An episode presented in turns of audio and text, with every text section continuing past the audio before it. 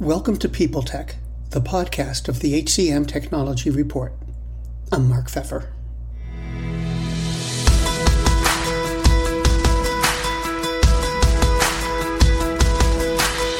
My guest today is Andrew Yu, the CEO of Modo Labs.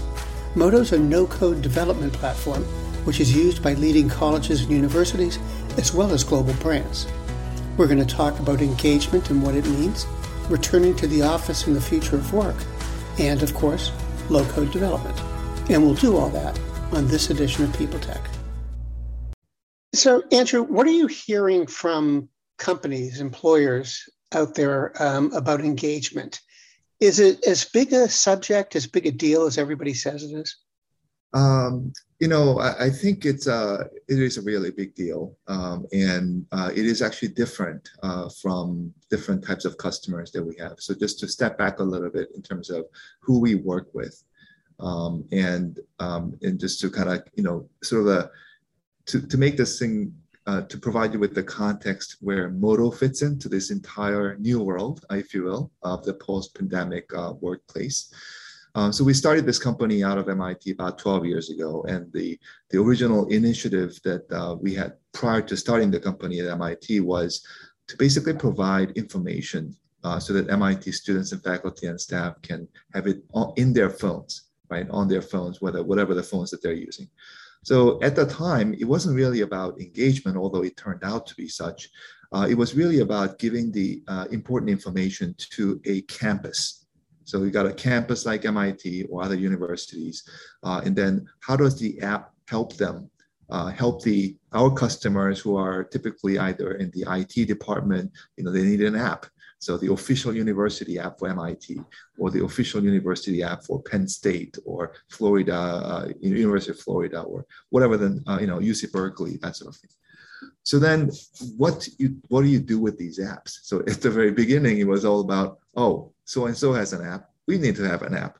Uh, but it really turned out to be an engagement factor uh, where everyone from incoming freshmen or even before becoming a student, uh, that the university uh, prospective students, freshmen, and then throughout the life cycle of the academic career, and then eventually after they graduate, uh, all that stuff is covered under these apps. A few years ago, um, a number of enterprise customers came to Modo and then they said, we really like what you guys did at MIT, and we would like the same thing. So uh, one of um, those customers was actually Capital One.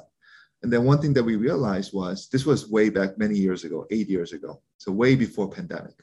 And you know, you could kind of see at the time that they had similar problems. Now the problem with the enterprise is that isn't isn't that they didn't have apps. Everyone had apps, but the problem was that they had way too many apps. Um, so there is this idea of consolidating all that into a single app where employees can download that workplace app uh, on their device, whether it's a company issued or their personal. And then from that app, regardless of where they work. So for instance, if you work at the headquarters, or if you are a call center employee out in Plano, Texas, or if you are a uh, you know traveling executive, or you know whatever the use case might be, again, that single app can help with this workplace engagement. Now, of course, um, COVID happened in 2020. And, uh, you know, I distinctly remember, you know, visiting many of our customers, whether it's universities or especially the enterprise, the workplace. You know, we work with companies like Goldman Sachs. We work with companies like Okta, or um, I suppose uh, for the uh, I don't think I can reveal like, but I can say like one of the biggest pharmaceutical companies out there, GE, I think I can name them. Uh, and so these are some of our customers, right, in, in the, the enterprise side. Now, before COVID, they had a different problem, which was there were too many people at the office. And it was like, um, hey, um, you know, we got one desk and maybe there's 1.8 person per desk. You know, that was the, the ratio. Uh, and then fast forward to uh, obviously during COVID, that number went down. Like nobody was showing up, of course, because out of necessity, out of uh, regulation, uh, they could not get people, uh, you know, even if they wanted to. So different customers adapted different models. So a customer like Goldman Sachs and a lot of the banks out there, you know, I'm sure you're familiar with. Um, you know, the CEO of JP Morgan Chase publicly announcing, hey, everybody, you know, if you got if you, if employees can go out to have dinner at restaurants and go to the movie theaters, they should be able to come back to the office and work from there. And for companies like that, it was really about they had a certain way of uh, engaging with their employees you know everyone coming in you know if you're familiar with the, the world of investment banks as an example an analyst usually is required to come in at 7 a.m or 8 a.m and they don't usually go home until you know 10 o'clock at night 11 12 and 1 o'clock or 12 o'clock until some things were done. And i think it, in that particular situation the, the place where employees are engaging with is actually at the office you know sitting side by side sitting within the same neighborhood at the office so that you can actually learn from your mentors. You can go out to dinner together. You can you know go out downstairs for a little coffee and then socialize. That was pre-covid and that's basically what everybody was missing right? So now of course if you fast forward to within covid then it's like okay you work from home and again using that analyst example they might be living with three other roommates in a small tiny apartment in manhattan uh, whatever that use case might be. So for them, for those those types of customers, it was very important for them to try to bring back people uh, as soon as possible so that they can continue to engage with them. So the apps that our customers have, again, I think Goldman had done a webinar with us. So I can say their name, uh, their name of their app is Canopy as an example. Uh, it was really geared to that Canopy app uh, kind of changed its role, if you will. Um, but it was to, designed during COVID to try to bring back people safely. Obviously, you cannot come in unless you, um, you know, tested negative or whatever the vaccination and all those requirements. But even now, uh, that app is getting used. But in today's world, it's more focusing on how do I allow people, uh, how do I give the information so that you can decide if you if you have the choice, if you have the option to come in so that you can engage with your uh, colleagues uh, working on the same project and so on. Now, the communication, of course, can be done via email and such, but the apps are now designed so that you could actually say, hey, on Monday, I see that my managing director will be at the office on the 20th floor of this New York you know, headquarters.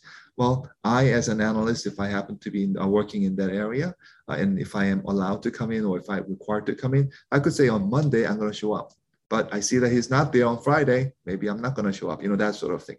So that's sort of the engagement uh, that we are seeing uh, on one end of the spectrum, which is, I would say, more uh, rigorous, uh, encouraging of people coming back, or even requiring people coming back as many as as many days as possible. On the flip side, uh, we have customers like Okta. And what we see in the tech industry, uh, and this goes to other tech companies as well, is that they usually came back with a you know public announcements that says we don't need to have employees coming back to the office at all you know. But from time to time we would love to have them you know uh, come back. Uh, and why do you, you know because obviously they have a lot of real estate a lot of uh, big uh, buildings very nicely equipped very nice uh, environment. Uh, so people can go go back in there and uh, you know work. So uh, companies like Okta sort of took a slightly different way of looking at this future of work right? So in fact we collaborate with them you know not just in terms of building the app but also constantly reevaluating how other customers are thinking about this. So in their case uh, the app usage is still covering the similar things, uh, but also in their case, uh, they want to sort of create like um, different reasons why you would want to come back. So it's very similar if you um, recall a few years ago when Apple created their own headquarters, a brand new headquarters with a uh, you know circular architecture. And the basic idea was that they want to encourage people to meet one another uh, you know, completely just by walking into the office and coming out to actually go to the cafeteria. So the architecture itself of the physical work workplace was designed that way. So again, engagement, uh, you know, in person, you know, getting to know one another. You know, those are some of the critical factors. And of course, our customers are cognizant of that, uh, whether it's companies like Okta or companies like Goldman Sachs. And then in between, uh, there's a lot of other variations of this idea. Um, and so that's what we are trying to help with from a digital perspective. uh, to allow them to, uh, again, uh, provide that level of uh, feature set uh, so that their employees can actually use it, you know, either directly or sometimes indirectly, just nudging the behaviors and uh, providing them with the tools Uh, so that they can be not only productive, but ultimately more engaged with uh, the, their employer. Do you love news about LinkedIn, Indeed, Google, and just about every other recruitment tech company out there? Hell yeah. I'm Chad. I'm Cheese. We're the Chad and Cheese Podcast. All the latest recruiting news and insights are on our show, dripping in snark and attitude. Subscribe today wherever you listen to your podcasts. We, we out. I want to uh, shift gears for a little bit. And when I was reading through your website, um, it looks like low low code is a pretty big part of your offering. Um, could you could you talk about that? How does low code play into this? Yes, yes, that's an excellent question. Um, so it, it, when we first started, um, you know, the our own platform many years ago, it was very much, uh, I would say, the opposite of low code. It was uh, something that required a lot of uh, you know technical knowledge and developers. Uh, so that they, you know, we would provide a framework, and they would get their developers to code on uh, code things and so on. But over the years, we learned that in order for these apps to be not only adopted by these institutions, whether it's universities or in a large enterprise, um, we needed to actually have a very easy way for them to just configure things, right? So no code needed uh, to do a lot of different things. Um, so what we ended up was, you know, if you wanted an app just like what MIT had, or if you wanted an app just like what GE has or um, you know at Goldman has, uh, you know, in theory, you could just configure things and then, you know, have it good to go. But where the low code comes in is that every single customer, um, and I would say even within the same customer, especially for larger organizations, you know, your requirement for India office is different than your requirement for London office. The backend systems that they have, um, you know, sometimes it's global, sometimes it's local. So then how do you, uh, how do we and the customer, um, you know, provide that level of customization? Uh, so to give you, you know, a couple of uh, useful examples, I guess in this case, they wanted to, uh, one of our customers uh, wanted to basically, uh, you know, capture vaccination information from their employees through the app. Um, so the low code basically allowed them to very quickly do that without really having a separate app developer for iPhone and then Android, then the web. Uh, and simply by leveraging what we call the X module, uh, which is our low code tool, uh, basically they were able to do that within a matter of a few days uh, and then get it up and running globally. Uh, or let's say uh, in India, one of our customers had a requirement where you know they were going to have um, you know like a, the reserving gym space, you know the treadmills and you know other equipments at the gym. Uh, the back end, obviously, it's a local business or local company that's operating that. They have APIs. So as long as you got APIs, now you can use this low code uh, and get a developer to uh, to basically create that environment. Now we see this all the time at universities uh, because there's more than what you want to, uh, you know, what we provide out of the box. Of course, is good enough for a lot of our use cases, but there are there comes a time when you need to do something special, something different. Um, and so we see that a lot of, at the university level as well. So one of our customers in Houston, uh, University of Houston, for example, they're very prolific. Uh, and once you have your developers trained on this low code stuff, uh, then it's uh, really easy for them to create different use cases. You know, whether it's handling things like, you know, like density information to where in the campus is it crowded. Uh, that used to be a thing, if you recall. Um, people didn't want people gathering together, as an example. And that level of stuff, you got you know, uh, their networks providing APIs, and then they can just create that X module very quickly uh, with the low code. So that's kind of how it's currently being used. Uh, with all that said, though, of course, we use it ourselves um, so that uh, if we wanted to create anything brand new uh, starting about two, three years ago, uh, we're also leveraging the same. So it makes our job easier for our, our own uh, developers uh, to do this. And uh, this is sort of what's behind the scenes into the secret sauce, if you will, of what our customers are taking advantage of to make their apps even better.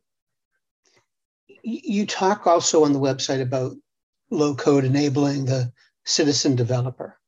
And I'm wondering if you really believe in that concept of, you know, people like me learning a little bit about code so I can build little little apps. Do you think low code is really for that purpose, or is it more about streamlining the software developers' work? Yeah. Um, so I, I, think the it really depends on the, um, the the organization that we work with. But I can give you a few uh, examples uh, where the I would say in this case it's really about citizen developer. You know where the value of that comes in.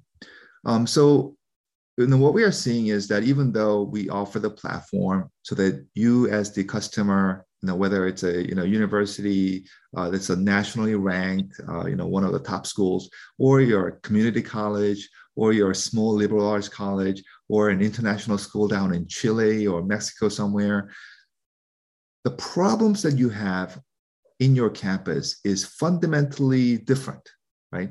So the problem that mit has is fundamentally different from the problems that penn state have now there's a lot of you know common common things. Everybody wants to check their grades on the homework, and you know everybody wants to do certain things. But there are certain subtle differences just because of the layout of the campus and the types of problems that you have.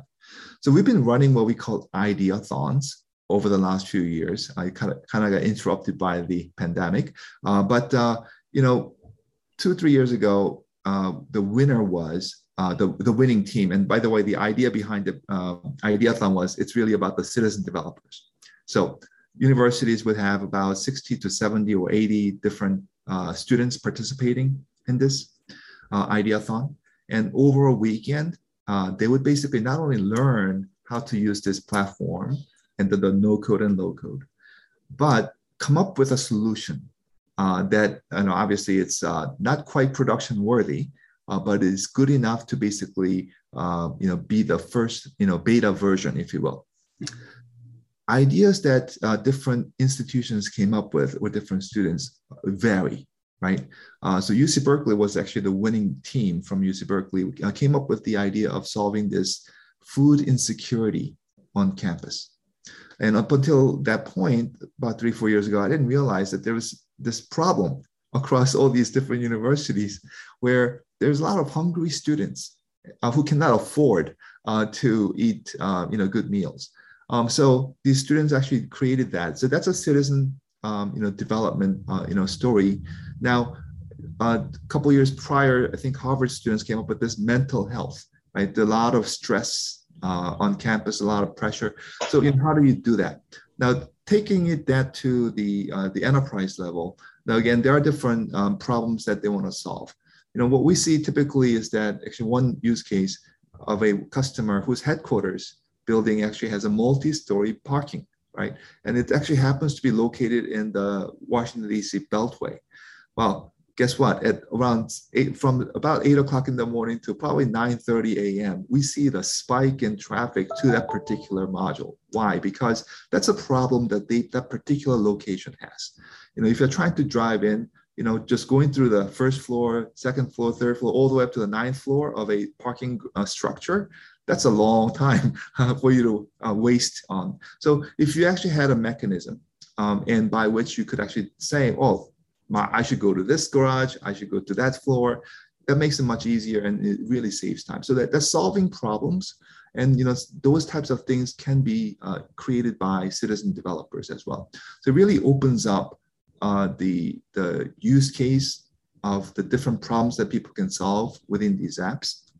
Uh, and it really uh, broadens the um, you know the audience, if you will. So you don't have to necessarily just rely on the IT developers. Uh, you could actually open this up uh, to the other members of the company, members of the organization.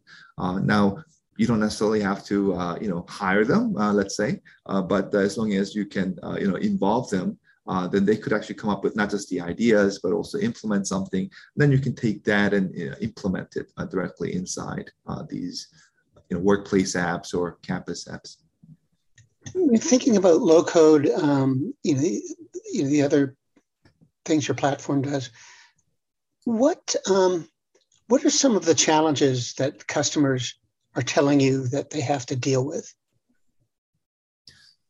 Um, so usually the the challenges that customers have um, is meeting the needs of their customers, right?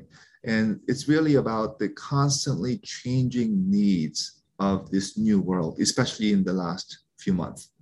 And what I mean by that is that, um, you know, it's not for the lack of, um, obviously uh, before COVID, things were a little bit more stable. Um, but, uh, you know, during COVID, and of course, even today, you know, different, um, the challenges are, you know, how do we quickly adapt to this new world? You know, um, so I mentioned about, I think it was the JP Morgan Chase CEO saying uh, something about two, about a year and a half ago. And then uh, apparently he uh, changed uh, his uh, mindset a little bit because, uh, you know, he kind of is now a little bit more embracing of this, uh, you don't have to have coming to the office every single day kind of concept. So then, um, you know, that type of thing also forces the organizations to really change, you know, in terms of how they should be bringing people back or you know whether they should be using this type of reservation system versus another type of reservation or um, you know how what type of services uh, they provide um, you know for those companies or organizations providing free lunch or free whatever. Um, you know how do they actually deal with that? So and then if you're opening up amenities um, that you didn't have before, or actually you didn't, you weren't allowed to open before, uh, then how do you deal with that? How do you actually communicate uh, to your employee base? And then especially for those people working from home or in a hybrid environment, um, you know, what are the additional benefits that you want to provide, and what are some of the things that you can do to interact with them, uh, with the employees? So all these things again are changing, uh, sometimes dramatically, very in a very short time frame uh, and in other cases, subtly changing over time. So with all that said, uh, these are the types of, uh, you know, very uh, fast changing world, a dynamic world, if you will, uh, that requires this sort of agility so that you can quickly make adjustments to, especially from our perspective, the apps that the customers are using or their employees are using so that it can be more helpful uh, and I would say, I guess the key word would be change management. Um, and, uh, you know, to be able to effectively carry that out, uh, you know, instead of saying, hey, you know, send out an email saying, you know, listing out all the things that are changing versus, you know, how do you also nudge the behavior through the, the usage of these apps and so on. So that's kind of what we are seeing in terms of, um, you know, the challenges. Uh, and of course, our task is to uh, work with our customers so that they can serve their customers better uh, with this agile methodology, uh, but really having these tools uh, that, that they can then adapt uh, to make those adjustments. My last question for you today is Is there a particular kind of company that you, look for as a customer? I mean, is, are there, I guess, who's, who's the perfect customer for you? Um, so it turns out that um, so actually uh, there, there, are actually a number of diff- uh, different perfect customers for us, um, um, but obviously we're in uh, servicing different industries. But uh, we're definitely, um, uh, I would say, the one of the leaders or the more dominant players in the higher ed space, especially for larger universities. Um, so I think just the, the, our market share in some of the nationally ranked schools and uh, so on. So I think the university market is, uh, you know, is definitely that's been our bread and butter. So that's one.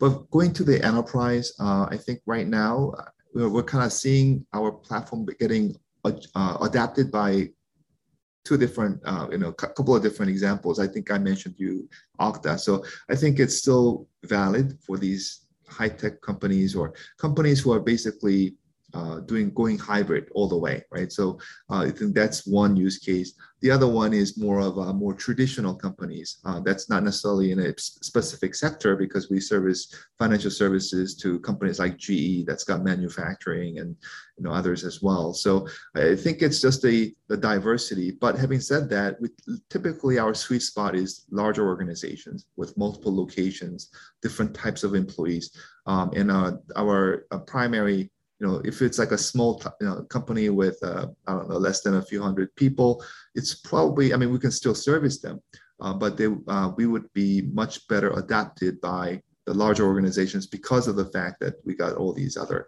you know, multi-location capabilities and multiple personas and things of that nature uh, that they typically see as the huge benefit above and beyond sort of this one size fits all app approach. Andrew, thanks very much for coming over today. Yeah, you're very welcome. And thank you for having me.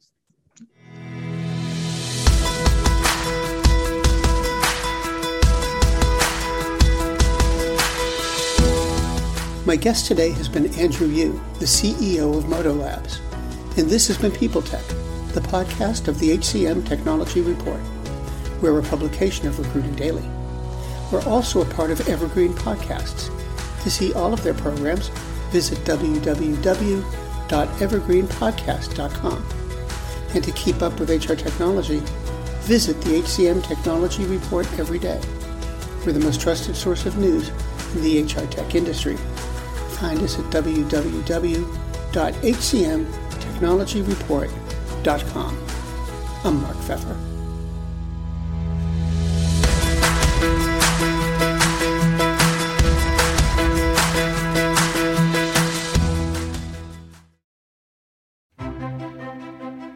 Faith in the news media has been challenged, making it even harder to get stories told. The Friday Reporter podcast was created to help audiences better understand the media by hosting journalists who will answer the questions to which we need answers. Join me every Friday to hear more. The world's best known investor and Wall Street expert Warren Buffett once said, Wall Street is the only place that people ride to in a Rolls Royce to get advice from those who take the subway. Mr. Buffett's quote is remarkably accurate, but how many people would rather receive advice from him than someone simply guessing? Welcome to Buy, Hold, Sell, your single source for Wall Street knowledge and profitable guidance. Please join me, Todd Schoenberger, and fellow trader Tobin Smith, as well as host Veronica Dudo, for a podcast known to move the needle for investors. Tobin and I are seasoned Wall Street executives with deep investment experience, and we are prepared to share our advice to those who choose to listen. Download Buy, Hold, Sell today on the Evergreen Podcast Network or your favorite podcast channel.